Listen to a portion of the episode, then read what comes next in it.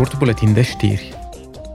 Parlamentul European cere în plen un răspuns mai ferm la amenințările Rusiei împotriva securității europene. Eurodeputații consideră că Uniunea Europeană trebuie să acorde un sprijin militar mai consistent Ucrainei. Îndeamnă Uniunea să-și reducă dependența de resursele de energie și de alte materiale esențiale pentru infrastructură, care sunt importate din țări din afara Europei. Sunt vizate în special țările care nu împărtășesc valorile Uniunii Europene.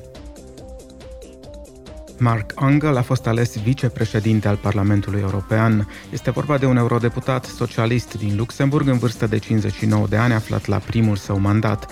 El o înlocuiește pe Eva Kaili în funcția de al cincilea vicepreședinte din biroul Parlamentului European, după ce eurodeputata Elena a fost arestată în cadrul unei proceduri anticorupție în curs de desfășurare.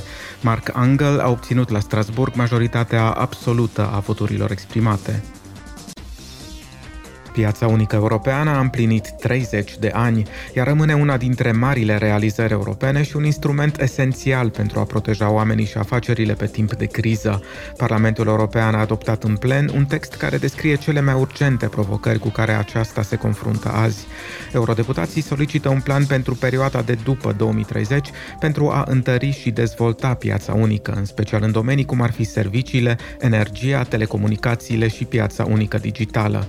Piața unică a Uniunii Europene a fost înființată în 1993, creează 56 de milioane de locuri de muncă și reprezintă o pătrime din produsul intern brut al Uniunii Europene.